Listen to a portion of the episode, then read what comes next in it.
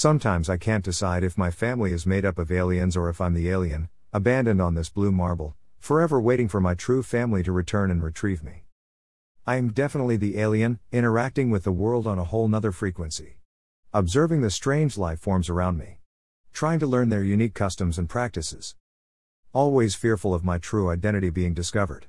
Hold away. Studied. Dissected. This secret I've kept for my safety. Daring to tell no one. To trust no one. Someday.